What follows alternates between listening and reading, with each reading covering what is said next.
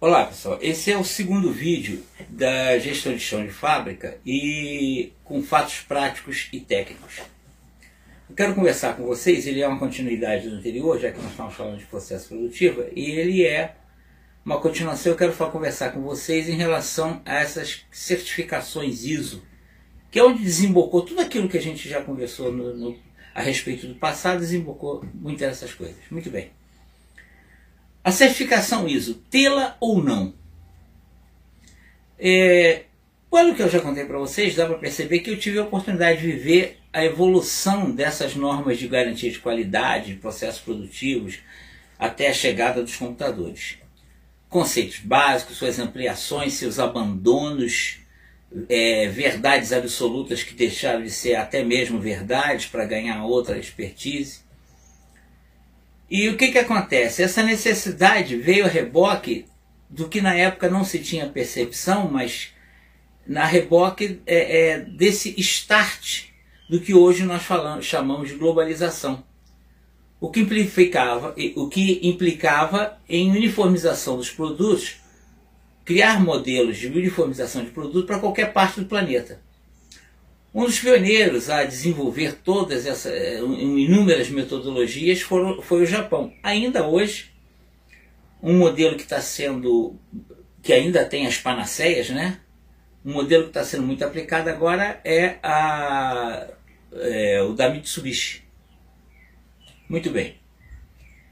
O que acontece? De lá vieram inúmeras metodologias, técnicas, procedimentos, mas quase sempre esbarraram numa impossibilidade de se prever as peculiaridades de cada cultura.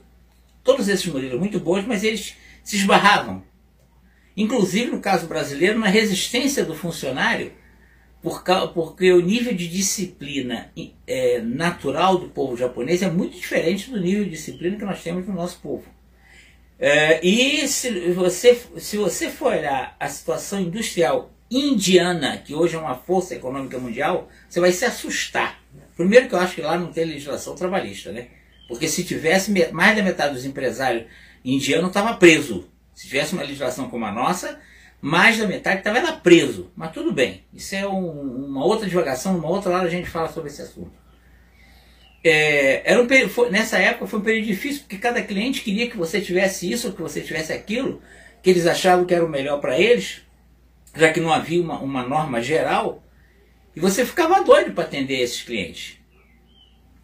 O que acontece? A partir desse balaio de gatos começaram a surgir as tentativas de padronização internacional de normas, e durante algum tempo, e até por sua tradição, a STM criou várias normas e começou a editar várias normas nessa área de qualidade, de gestão. Bom, particularmente, eu pessoalmente vivi uma experiência muito curiosa, porque o que era chamado de Serviço Qualidade Assegurada, SQA, da Xerox, foi o mais, talvez o modelo mais completo que eu tive que conviver, e era muito eficiente, porque era muito prático. E se você me dissesse que toda aquela primeira coisa que apareceu da ISO 9000 foi tirado em cima dessa situação do SQA Xerox, eu não ia me espantar não. Não estou dizendo que isso é meramente uma conjectura, mas eu não espantaria se aquilo foi copiado, porque o SQA da Xerox era simplesmente fantástico. Bom, qual é o problema da norma ISO? Na verdade, o excesso. Minha crítica se baseia no fato de que pretenderam fazer uma norma que pudesse atender a todos os casos possíveis. Uma norma universal e completa. E aí tudo bem, uma norma universal, sim, completa, nunca vai ser. Tanto que depois foram criando outras variantes da ISO. E assim mesmo acabaram por criar um monstro.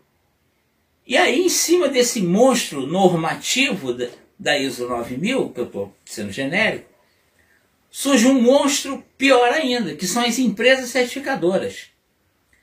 Pelo menos no Brasil, não vou dizer para vocês que isso fora do Brasil é assim ou não é, mas aqui no Brasil, o que eu vivenciei foram pessoas que chegavam nas empresas com um roteiro para ser cumprido, com um monte de coisa que, de um modo geral, nem mesmo se aplicava à tua empresa, e eles só te dão um certificado se você cumprir aquilo tudo. Sabe o que isso acaba gerando na prática? Um monte de faz de conta, porque tudo aquilo que não interessa para a tua empresa, você vai acabar não usando. Mas isso gera custo para as empresas, isso encarece o processo produtivo.